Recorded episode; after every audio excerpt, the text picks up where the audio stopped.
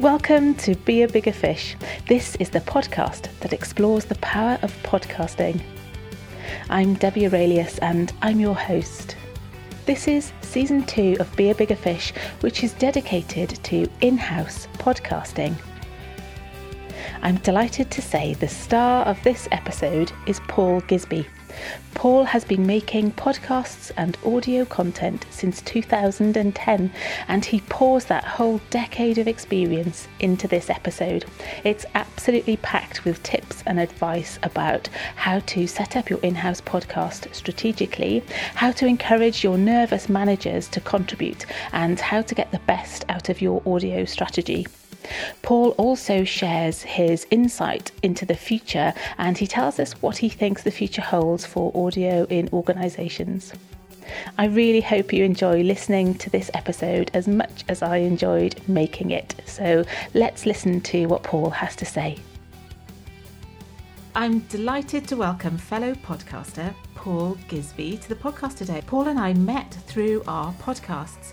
Um, Paul is the host of an excellent podcast called Talking Leaders, which explores the use of podcasting as a leadership tool. So there's some quite clear parallels between both our podcast series, which is lovely. So, Paul, would you kindly introduce yourself and tell us a little bit about your background? I will. Thank you first for the compliment for Talking Leaders, much appreciated. I'm Paul Gisby. Uh, I had a career that started in science. I was a scientist, actually worked at the bench with a, a, white coat, and then worked in the gas industry and the chemical industry and then the pharmaceutical industry. Spent time in various different activities, including 13 years as a medical writer, working in medical writing and scientific communications. And then in 2012, I set up VoxNexus to be a podcast and audio content producer, focusing on pr- bringing podcasting and the use of audio content to chiefly large organizations who and, and, leaders in those organizations who are wanting to connect to dispersed audiences so people who have global groups or whatever. Right yeah and that's a really interesting background actually. Quite a lot of people come into the communications industry through routes like journalism or you know creative jobs, that sort of thing. Yeah. So to think that you came into it as a scientist, that, that's really fascinating. What was it that um, got you involved in making podcasts specifically? Uh, so specifically, the last few years of my role in the pharmaceutical industry, I was working for a, a large pharmaceutical company. And I was working as part of a team developing a very big change program. And I was actually helping shape the change that was being brought forward.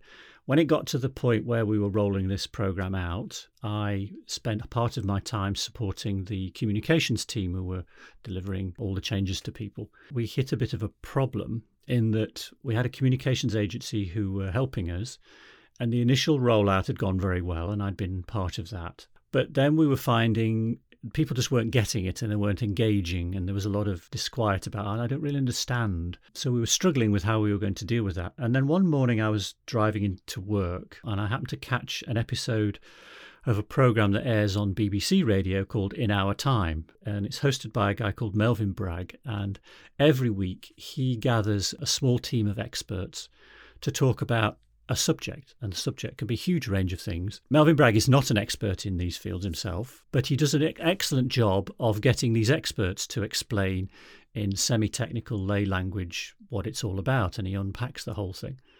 And I thought that's what we need to do because some of these initiatives that we're rolling out, they need to be explained and they need to be explained by the people who have developed these ideas. So I went into the comms meeting and I said, Oh, I've had this idea we could do this kind of thing. And the communications guy from the agency said, Oh, you mean we should do a podcast? And I said, Oh, what? Because this is back in 2010 when podcasts did exist, but I didn't know what they were. People got excited about it and we, we kicked around the format that we could use and we thought well, we'd do a lot of one on one interviews. I said, Well, so who should host this then? Who should we have lead it? And there was a sort of silence in the room. I looked at everyone was looking at me and they went, It's got to be you, obviously. So I thought, okay, fair enough, I'll I'll take it on. And the love affair began because I just loved it. It really was a duck to water in terms of how I felt about doing it. I'd always been interested in radio and I just felt we really leveraged the power of audio in a way that, that really hit home. It was a big success. We had a lot of positive comments about it. We did them slightly differently, actually, to how a lot of podcasts are done, in that when we started out, we just did pure audio. And we got feedback from some people who said that they liked it, but they needed something to look at while they were listening. We didn't want to go down the full video route. So we ended up doing something. I, I developed this thing which I, I call audiographic. It's 99.9% audio, but it's supplemented with graphics in maybe show a slide at the side of somebody speaking to sort of document the points they're making. You know, to say, well, the thing about this is point A, point B. We'd show those. We maybe had the odd the odd image and that kind of thing.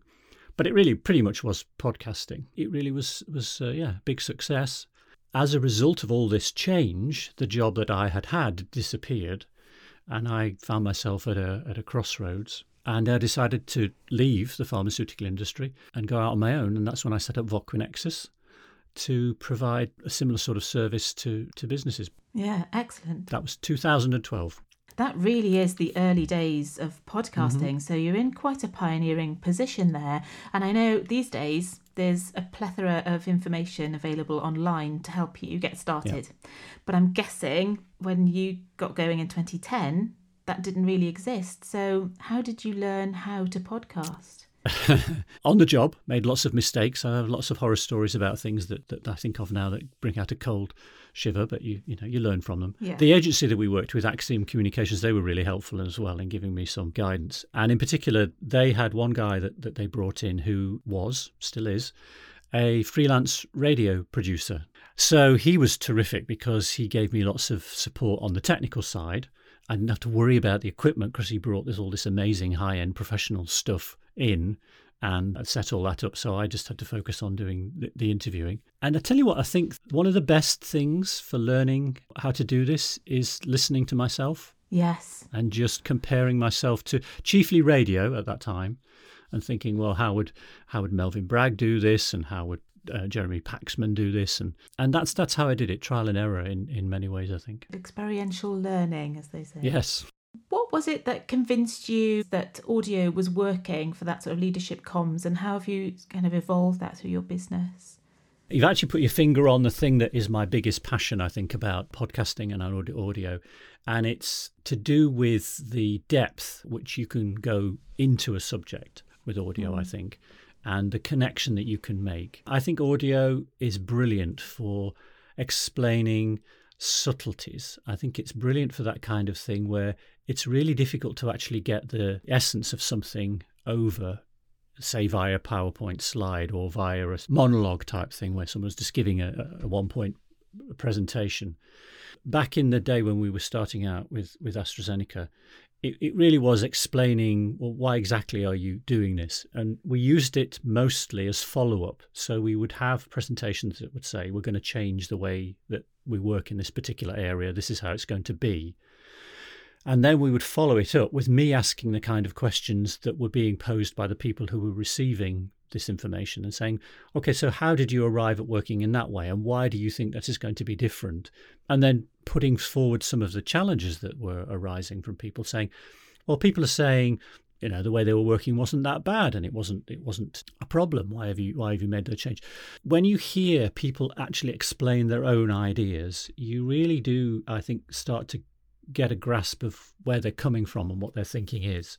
And if there is good thought behind it, it usually comes through. The reverse also happens, where they clearly haven't thought it through very well, and you get some of that as well. But I think you really start to get to the nub of the matter when when you hear people speak and it isn't just the words they use it's the way they speak and how they they pause and all that that kind of stuff tone and style and all that kind of stuff looking on the positive side I think when you've got somebody who is a true expert, there is no substitute for actually mm. listening to them. And I, I hear that time and time again, where you hear people do who do a podcast because they've got a book out, and the book may be very good.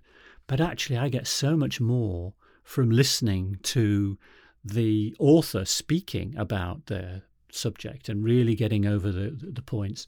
And I think that's one of the reasons why they do so well when they put their book out and then people then flock to go and see them because they want something extra which you only get from the person directly and you get it mostly from what they say and how they they speak. So I think that's the the thing that, that back then we found was really working, and now is the thing that I I enjoy most. I love it when you get that that moment. I completely agree with you about the points you made about audio really capturing subtleties very well and helping experts to kind of position their their point of view in a really effective way. What kind of leadership mm. comms do you aim to convey through audio? What kind of leadership comms works really well through audio? The the fairly common one, I think, which which people follow, where it, it's basically a leader doing a different kind of broadcast communication. So this is this is maybe a leader of a leader of a larger department talking to the whole company or talking to the large department. Um, there was a, a, one I know that was very successful a few years ago, where the CEO of BT used to meet once a week with his comms person, and they would do a half-hour podcast of him talking about what was happening within BT and what the latest things were, that kind of thing.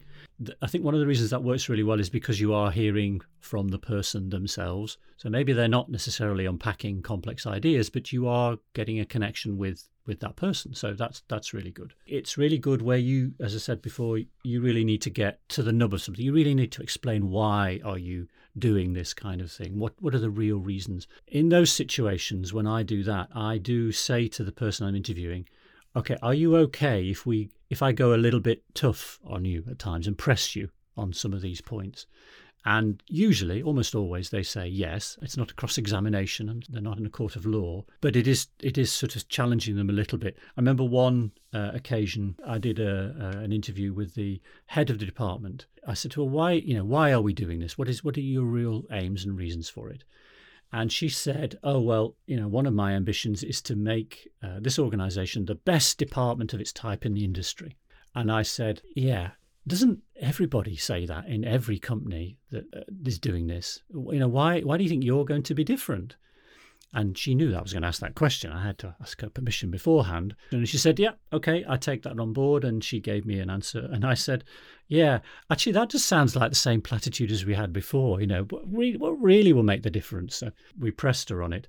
And afterwards, we got a lot of feedback on that. Some people said, Thank you so much. I think you did a good job. I really believe in this. And I think she's right. Other people said, Thank you for pressing her on that. I still don't think you answered your question. I'm so glad you pushed it to her. I'm... And then they said, And I love working for a company where we can discuss and debate these things openly. So that kind of thing where you really, you really uh, trying to get to, to the nub of the matter. I think it works very well when you want to share experiences from different parts of an organization. So, one of the things that I've done in the past is where we have rolled out a change and we've done the explanation bit, and then we go around and speak to people who are then implementing the change and say, How's it going? So the group in the US can listen to what the Swedes are saying, and the UK people can listen to what the, the guys in Poland are doing. And that's really nice. That sort of is a little bit vox poppy, real people talking about their actual experiences and sharing their, their, their thoughts. Another area which I'm very keen on, I really love doing, is something we call wisdom capture or wisdom sharing. And this is where you're really trying to capture the, again, the nuances of expertise and experience. I was really alerted to the to the value of this a couple of years ago when another pharmaceutical company asked us to help them capture the expertise of a, of a handful of experts that they had in the area of statistics who had got experience of working with government agencies. During the process of developing a pharmaceutical, at some point, the project team has to speak to the FDA or the, the MHRA or any of these, these, these government bodies, and they have to go down to the offices, and they can be fairly daunting events, as you can imagine. It's the projects on, can be on the line a bit. You're representing the company. And what they'd found for various reasons is that the number of people that they had got who were really good at this had got experience was quite small, but they'd got a much larger pool, largely new intake, who didn't know how to do this. And even though there were standard operating procedures and, and PowerPoint presentations describing what you should do, they weren't getting it. Younger ones weren't cutting it. So we did a three program series, a short series, interviewing these these small handful of people to say what are the key things. It was great fun to do. Um, the experts themselves loved doing it, and it's been a real success. It's really it's really worked very well. And the the nice thing about it is, as the person who sponsored it said to me, the thing is, some of these guys you're talking to, they're going to leave in the not too distant future. and they're going to walk out the door with their expertise. And it's that insight that particularly came through from the stories that they told about experiences that they'd had that made it so powerful. And it's now there in, in perpetuity. People are still accessing it when they suddenly find, oh, I've got to go down and speak to the agency. They download the podcast and they can hear John saying, whatever you do, don't get into an argument with the guys. And all that kind of stuff. So that's another one I, I really love. And I think another area in, in terms of leadership uh, communications where it can be really, really important is is where you need to inspire. It ties back to getting something of the person over. A lot of leaders can be very ex- inspiring if you get them really focusing on their passion. So if that's what you need to do, if you really need to to to get in front of people, again, if it's a dispersed audience and you want to inspire, then then I think audio is is very well worth considering because I, I I've seen it, I've heard it done really well and re, be genuinely inspiring. So that would be another one, inspiration. There are a whole range of other things that we haven't quite fully explored yet. It's all about getting the essence over and, and, and connecting with the idea in a in an intimate way. That's a word that you sometimes hear about podcasting is intimacy. In fact, we we did an episode on is intimacy still relevant in a in a business setting? What it means is that is that sense of being inside someone's head. When you've got an idea or some thinking that you really need to get somebody to reflect upon, I think that's the thing is getting the listener to hear and reflect upon what's being said. I don't think you can beat pure audio.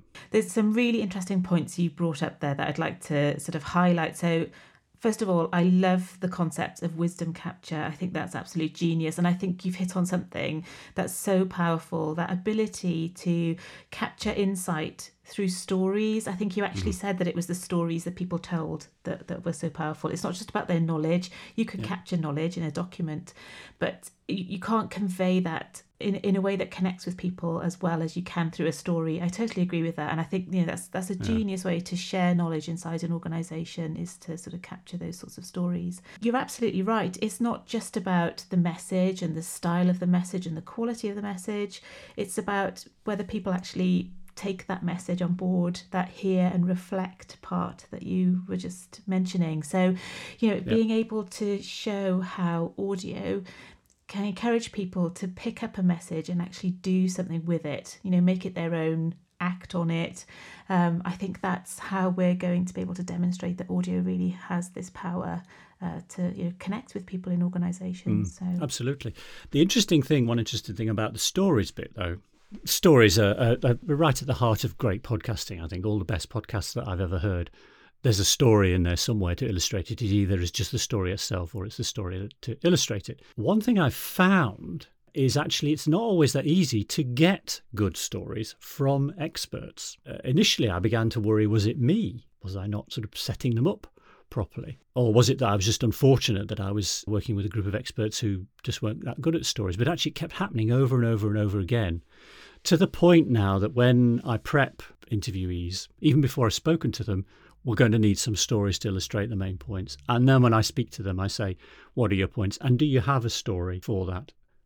And quite often in the moment, they will struggle. And there was one guy in particular who I interviewed who was a terrific interview. He had some t- really good points. And when he came to do the interview, he had excellent stories to illustrate them, either from his own personal experience or ones that he picked up from his colleagues. And afterwards, I said to him, "Well, you did a really great job there. That was that was one of the best interviews we've picked up so far." And he said, "Well, do you know what? It was really hard to come up with the stories." And I said, "Really? Well, yours were the best stories I've had so far." And he said, Well, I took on board what you said, and I went to my manager and said, Look, I'm going to need these stories. So we sat down for an hour or more going through the points. He said, coming up with the, the five key things that we wanted to, to highlight that wasn't that difficult, really. There were things that, that we had uh, sort of bees in our bonnet about. But coming up with a story that specifically related to that was quite a challenge. We did it in the end. So some matched it more than others. I've sort of pondered on this for a, for a while. And then a while ago, I came across an article on Medium which was entitled Why Experts Make Poor Teachers. The, the point that the guy was making was just so good because it, it, resonated with me for why they can't tell stories. And his basic premise was an expert teaches or forms their knowledge by developing models of the world, models of their world. Thinks this is how things work. And they build this, these models up over time. and they build them up from a variety of different situations and different experiences that contribute to their thinking about the model. But as they go along, they, you know, maybe one particular situation will only partially inform the model or modify the model or change the model. And then they forget the stories. And they end up with this general abstract concept of, oh, this is how it goes. But then when you say to them, well, can you give me an example of, of that illustrates that? They struggle to remember them because it wasn't just one story that, uh, that, that, that illustrated it. So it's a genuine challenge. Having said that, you've still got to do it because, as this guy says in the article, you can't teach in the abstract. People don't learn in the abstract, they don't get it. You can tell somebody the principles, but it is just amazing how much clearer it becomes when someone says, So, for example, there was this one time, and then you think, Oh, I get it. So it's it's part of the challenge.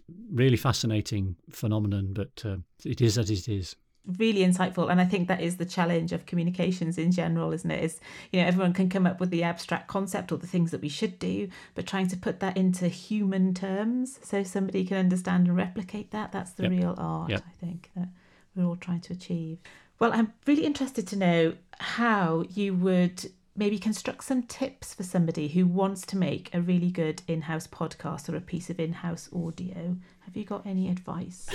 Yes i have. Let me do it from the angle of what usually happens when i speak to people and, and the path we go down. So usually what happens is uh, i'll be contacted by somebody who is an audio enthusiast so they either listen to podcasts or they're into audio in some other way and they think it might be the solution to their particular situation. They're usually very excited. They quite often have got it all worked out.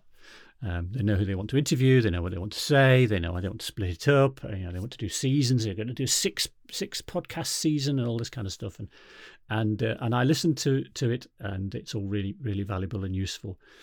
And then when they've given me the sort of outline of the way they, they want to approach it, and the style that they want to do. And the mu- they've usually chosen the music as well that they want to go along with it. I said, Great, oh, that's really good. So, would you mind if we just stepped back a little bit and said, and you'll know this is classic communication strategy stuff, but it's why are you doing this? What is the outcome you're looking for? How do you want people to think, feel, and act differently when they've heard this podcast? Take some time to actually elucidate those. Let's, let's write them out. Let's be very clear on those objectives. Let's put aside the material that you've got for the moment. Let's just think in those terms. And then when we're clear on that and the priorities that we have, let's go back to the material and the, and the, the, the stuff that you've already got and see how it maps and comes together. And there's always a change. First off, when I ask that question, why are you doing this and how do you want people to think, feel, and act differently, there is always a pause in the room, always. And they either have thought about it but haven't really focused on it, or they haven't even thought about it. And then, quite often in those situations, there's an argument in the room about, well, no, we're doing it because of this. It's such an important thing to to have as a reference because I think once you then set off and you start recording, it's very easy and start interviewing. It's very easy to get lost in the wealth of material because don't underestimate once you switch that microphone on and you start talking to people you are going to get a lot of stuff. You are going to get hours of material particularly if you're talking to people who are interested and passionate about their subject. And you've got to hone it. You've got it, it's not like some of the other podcasts that you can get in a non-work setting where the joy is just listening hmm. to two people meandering through various subjects and you're you're enjoying them. There's a purpose about what you're doing. You've got to you've got to be clear what your aim is, your outcome. So that having that strategic framework to map things through, I think is is the most important first step. Secondly, I would say do not underestimate how much effort is involved. You were saying the other day to me that uh, your estimate is for every every minute of podcast time, there are at least four minutes yeah. work that's gone into it, four times as much work that's gone into it. I would say four as a minimum. I think if you're doing one to one, that's true. If you're doing multiple voices, then I think you can start to multiply that up. So don't underestimate the amount of efforts involved. But then you do all that, you've only done one you've got to keep doing them after and go. And again, don't underestimate the the pressure that is on you to to keep delivering those things and be clear. I think this is another important point. Be clear of how f- how much you're going to do and make sure you plan enough time for that. I think one of the things I like to to suggest these days is to say, advertise what you're going to do as a season, do a limited number, and then stop. Generally, do not do a open-ended series because it's actually really difficult to keep going and going and going and going unless you're absolutely sure that you've got a constant stream of great guests that you can interview and masses and masses of content. Just do a, a, a short series, six episodes or something like that, or say the, the, the, the one we did a couple of years ago, we went for three. Keep it limited. But as I say, don't underestimate the amount of, of effort. Obviously, I'm going to say it helps to get help. Yes.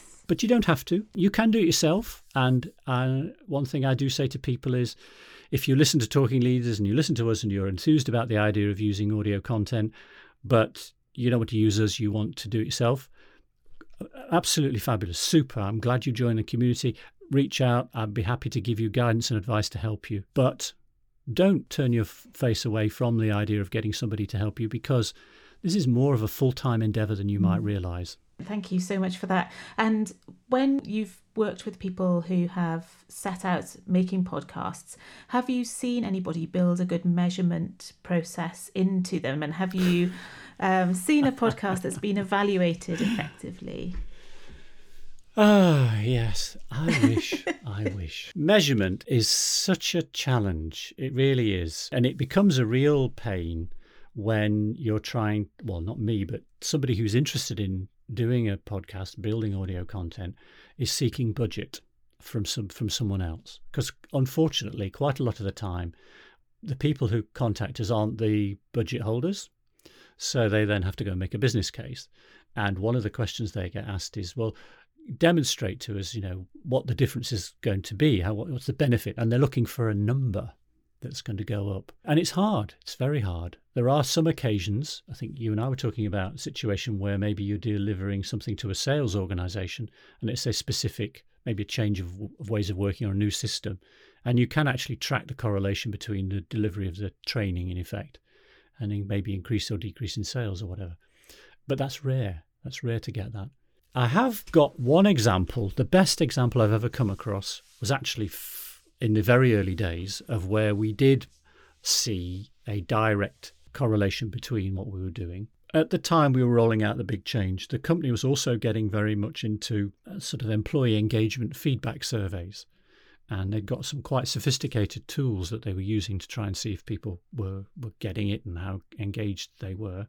I remember the head of department, the woman who I challenged about whether or not her, her changes were really going to make the difference, coming to me at one point and saying, just wanted to thank you for the work you've been doing on the podcasts because they'd seen an uptick in the engagement levels. And it wasn't all down to the podcast, there were a variety of different things, and it was difficult to pick out the specifics. But because some of the feedback that people had actually given, where they'd given textual feedback, podcasts had been mentioned here and there, and, and a couple of people had mentioned them to her. So she said, I'm convinced that you made a difference there. That particular channel did help people to get it. So that was terrific. Yeah, that's super. But otherwise, measuring ROI, it's really it's really difficult. And it reminds me very much actually of when I used to be in the medical writing field. Not all pharmaceutical companies offer the same kind of medical writing, medical communication support that we used to offer. We used to put a medical writer, medical communication scientist, we called them, on a team as a full member of the team. And at one point, the company merged with another company that hadn't got this. And I, as the leader, had to go out and sell why they should start including these, these different skill types that they'd never heard of because they said, well, our, our medics just write all the documents, or you know, the, the expert writes the documents, and these are trained people, and they can write. Prove to me that having one of these people on the team makes a difference to the eventual outcome of the development of the drug, and you can't because the success of a drug development project is so multivariate. Uh, you know, the, the effects of it are so multivariate that you you can't pick out one little thing like that and say it makes a difference the best that we could ever do was get people to talk to other people in other teams and give it a try. And what happened every time was when people said, "Oh, okay, we'll try it." Once they try it, tried it, we'd given them a, somebody who'd helped them. They would come back and say, "I love this. It's so good." And I, I remember getting into situations where team leader would have been very reluctant to to have this person on board. And then when I tried to move them onto another project, they'd ring me up very angrily and say, "How dare you take this person away from?" Me? Because they they could see the difference. And it's it's the same, I think, with this. Once people have tried it and they've put out the audio content and people are saying, I really like it and I really, you know, I really love it, the anecdotal stuff, then they can see the benefit. But to put a number on it, oh, it's really hard. I wish there was there was some way of saying, yeah, you your uh, you know engagement quotient will go up 27% on average or whatever. So not easy. Yeah, okay, I hear you, and and it is something I think we're all battling to try to simplify. So uh, there are things you can measure, mm. and and I would I would counsel very strongly against reading too much into them.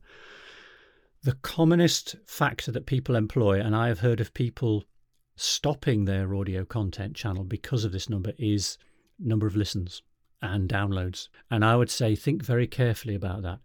If it's a communication where it's really important that, that everybody in the department listens to it, fair enough. You need to be getting 90% plus if that's the, the whole idea. But if it's like the, the thing I was saying before about when we, we captured the wisdom from the, the statisticians, I can't remember how many guys they've got, but there are hundreds of these people who could potentially benefit from these this series, but only a fraction of them have listened to these these podcasts because they don't need to at that particular point. But the minute that their team leader says, right, we're off to the agency, bang, they go and listen.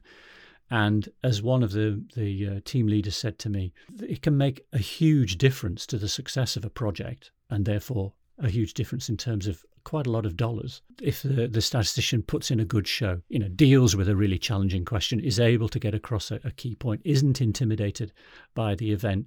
And he said, I have had people only a small number, but I've had some of my guys say it really helped me listening to that. And when I went in, I didn't feel, I felt better prepared. Yeah. So the benefit there is huge, even though it's from a small number. So be careful of, of reading too much into listener numbers.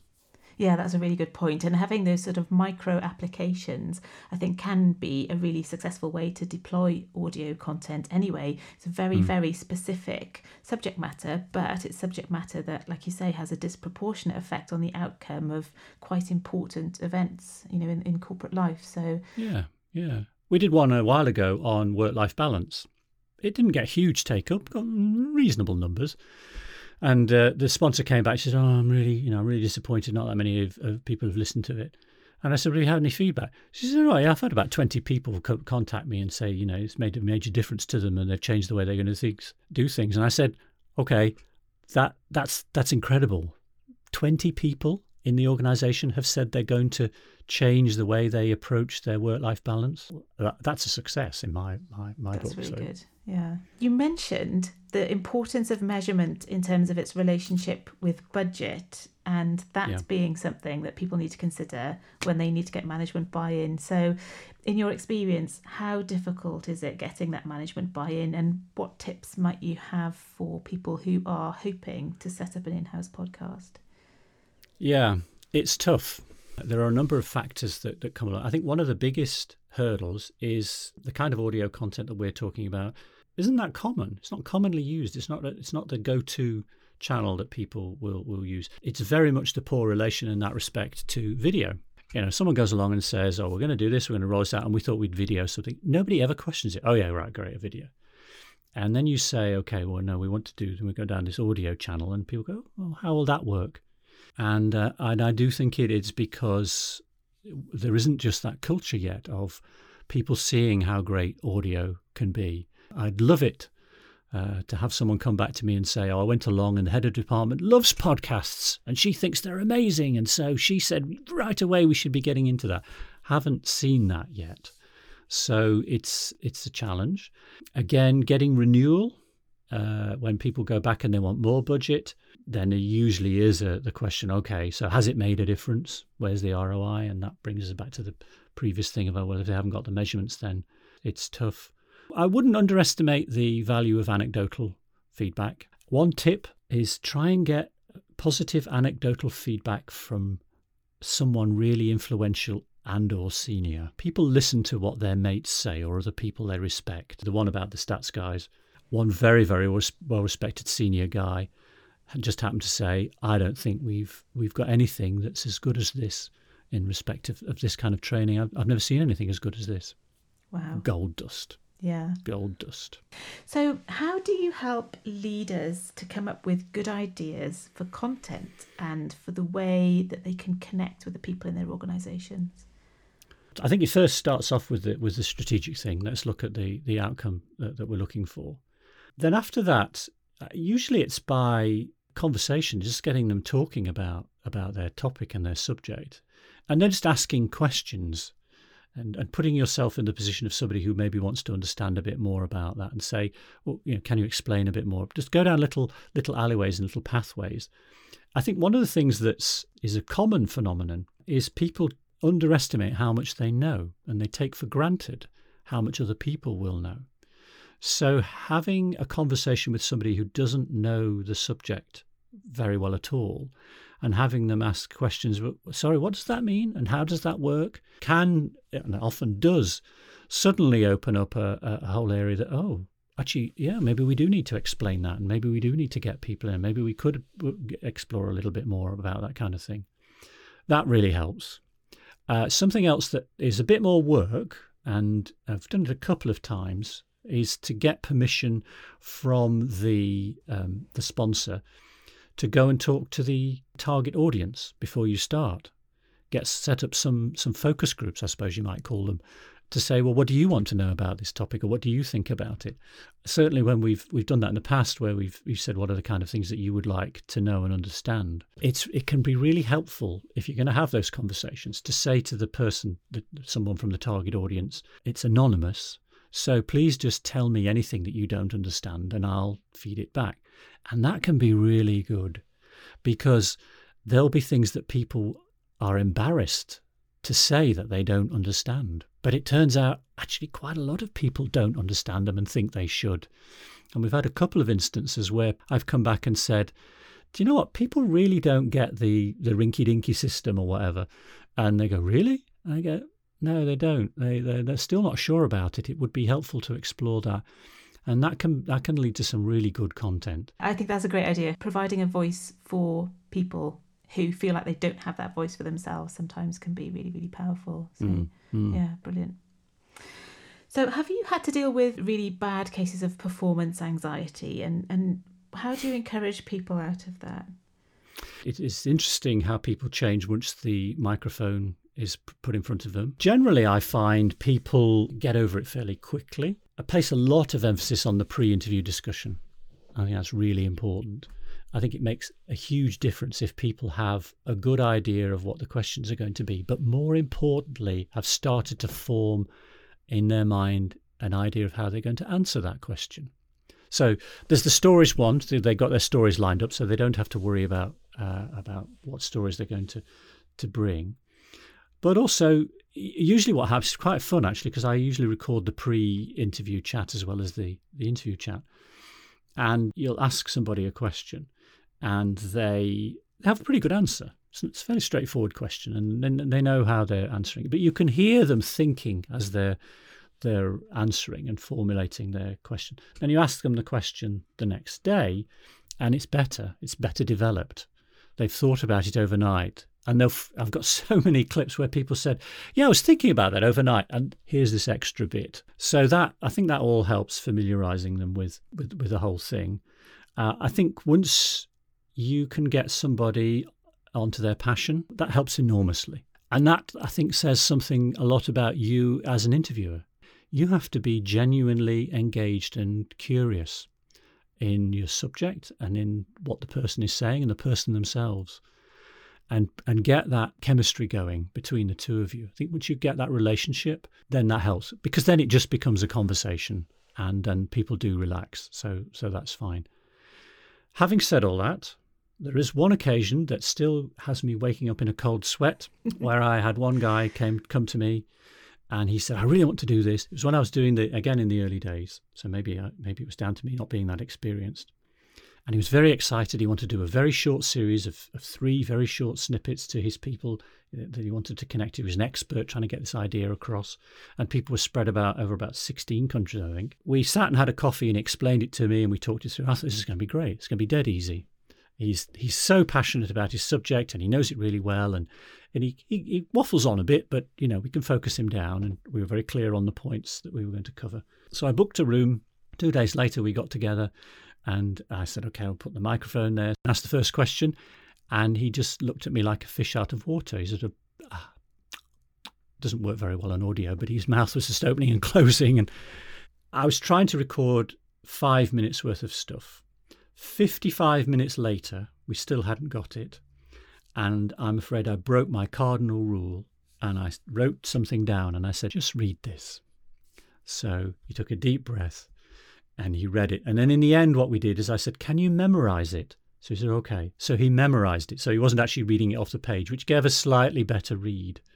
And to this day, I cannot put my finger on why I couldn't get him to talk as he had talked two days earlier in the coffee shop. And as I say, maybe if I did it now, I would, I would, I would get better. But the closer that you can get to that coffee shop vibe, where it's just two people having a chat and the kit is forgotten, the more likely you are to get past performance anxiety. I think it's one of the huge advantages that audio has over video because there's not as much kit and there's not as much of a performance element to it. People don't have to worry about all the things that go with with being on a video.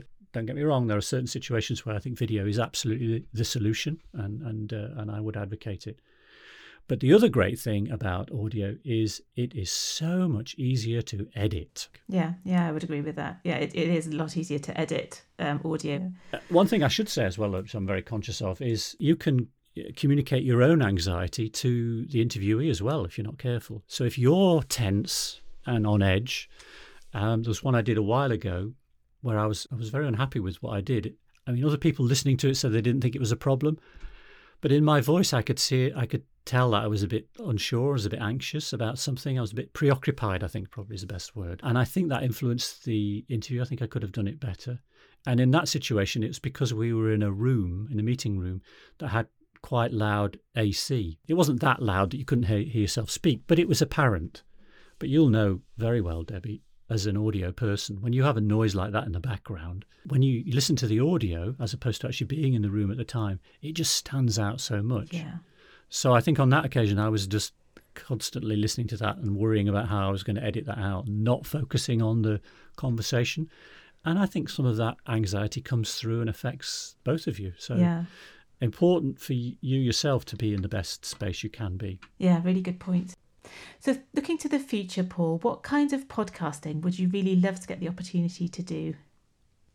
I really would like to get much more into the into the wisdom capture, wisdom sharing area because I think there's there's a lot of benefit there. Archiving that expertise, uh, I think, is really valuable. You know, I think I'm a naturally curious person, so I just love learning about these things from people.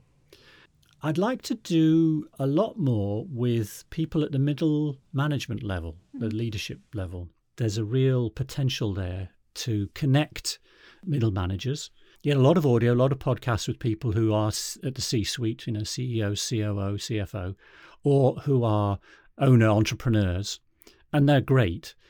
But there's a great deal of leadership. Probably the majority of the leadership is done at that middle management level.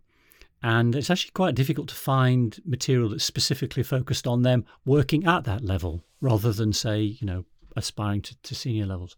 So I'd like to do a lot more about that, interviewing leaders about uh, how they've developed, tips they've got for other leaders, as how to lead at that level, sharing their experiences, that kind of thing. You know, it's very easy to be cynical these days about, oh, well, I've just got a boring job and it's not interesting. But actually, there are a lot of people out there that don't have sexy, glamorous jobs that are ever going to feature on the chat shows, but they like what they do and they're good at it. And other people doing those jobs would be interested in hearing from those people. They may be every day, but actually the everyday is really really valuable. So i think i'd like to do a lot more of that kind of thing of saying let's let's share our experiences. Um, you don't have to be an a-lister to be interesting. Mm, yeah that, i think that'd be a great thing to do actually. And what keeps your interest in podcasting? I have this thing about craft or craft as they say where i live now in guildford. Um, i love the idea of craft and having a craft of, of craftspeople. Uh, the idea of you getting up and going down in the morning to your workshop whatever that might be, whether you're making cabinets or you're making podcasts or you're making leadership decisions, your virtual workshop. I love the idea of being an expert in that area, of honing and developing and, and refining your technique to produce ever better versions of what it is you make each time. My father uh, was a joiner, used to work a lot with, with wood and, and other materials. And even when he gave up actually doing that full time and went into to management roles, he still did things at home. And you could see, even though he'd been doing it for years, he was learning new things and applying them and building things ever better. And I've always liked that idea. In podcasting and in developing audio content, I've found my craft. In, and in particular, for me, it's the interviewing side. What gets me excited is that idea of how can I help people communicate what they need to say through my craft. So that's what keeps me going is learning different ideas, different techniques that I can use to help people get across their point. That's a super way to think about it. We do quite often juxtapose art against science. Is it an art or is it a science? Well, is it a craft? And is that you know a, a fresh way to to think about what we're doing and how we can improve it? I think. Uh... Yeah, actually, that's a good point. I hadn't thought about that. That craft is, is it probably is a that it is a crossover between. Mm between art and science. That's what I'm looking to do. Is if I if I have any gift or talent at all in this area, then I hope I can I can build on it and improve it day yeah. by day. Well, I think you've proven that you have quite a lot of gift and talent in this subject. So yeah, I'm sure you can, and that'd be very mm. interesting to to watch as it unfolds. We're still talking about the future. What are your predictions for the future of audio? What I hope will happen is that people will start to really become much more aware of how audio can make a difference. It's not the be all and end all channel. It's not the channel that you can introduce to replace everything. I remember reading on a blog post that Rachel Miller, and we both we both have uh, had contacts with with Rachel, said where I think she was actually talking about blog post where she mentioned you, and it was about podcasting. She put at the end of her blog post a caveat to say, "Be careful of adding another channel just for the sake of it." Mm. And I think she's right. And that's the point. Don't just add it for the sake of it. It needs people to say, no, actually, this is a situation where audio is probably going to make the difference. So I think all the things we've been talking about where audio is powerful, I hope that people start to appreciate and understand that and come to value that. And as a result, then want to do more of it. I think people will get to the point where they say we need to think what our what is our audio strategy. I know one of your guests talked about that. The guy from Storyboard.com, didn't he? Did. He said he thought they would. Mm. He, every organisation would have a strategy. That's another one of my hopes that, that people look at their comms strategy and say where does audio fit in and what do we we want to plan for audio. I think technologically there's still some way to go to get this to be very easy so that the technology is invisible no one ever says, "Well, I never, I never know how to watch the video." Yes, that's no one true. ever says that. That is true. Whereas they all say, "Well, mm, it's a bit awkward to download," or "How do I download it?" or "Is there another app I've got to get to down?" You know, the technology has to become more in the background, mm. and then I think it'll it'll be uh, less of a less of a challenge.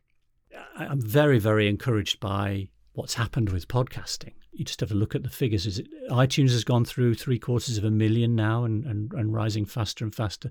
The numbers for people listening to podcasts is rising. So that encourages me because that says for the population as a whole, the habit of listening to audio content is there and is growing. I don't know for sure. You can never be sure, but I sort of feel confident that will cross over into the workplace. As long as we can deliver that content in a way that mirrors what people like in the non work content. Yes. Yeah. Very good point. I think that convergence is becoming more and more important. You know, people expect consumer grade information and tech inside organizations now, don't they? Mm. If people would like to find out more about what you do or what you might be able to do for them, uh, where's the best place for people to find you? The website would be the, the best choice, and that's www.voxnexus.com. I'll spell VoxNexus. It's V O Q U I N E X U S dot com. You can email me on paul.gisby at voxnexus.com. And of course, you can always listen to our in house podcast, which you, you uh, very kindly flagged up earlier, which is Talking Leaders, which is available on Podbean and iTunes, and Spotify, and all other good providers. Brilliant, thank you. And I would highly recommend listening to Paul's podcast. It's not just about podcasting for leaders, actually, it covers a whole range of communication skills and planning skills, and there's plenty in there that will help you in your career as a professional communicator. So, highly recommended content. Well, thank you so much for taking the time to share your experience and all those brilliant stories, which I have to say were really insightful um, today. It's, it's a fantastic episode and it's going to help so many people. So thank you so much for your time. Well, that's that's really really kind of you. But I have to say, Debbie, I'm very grateful for the opportunity to to talk about this. As you as you, you know, I, I could wax lyrical about this for hours. So it's a privilege to find somebody who's also interested in listening. Thank you again. Yeah, pleasure. Thank you.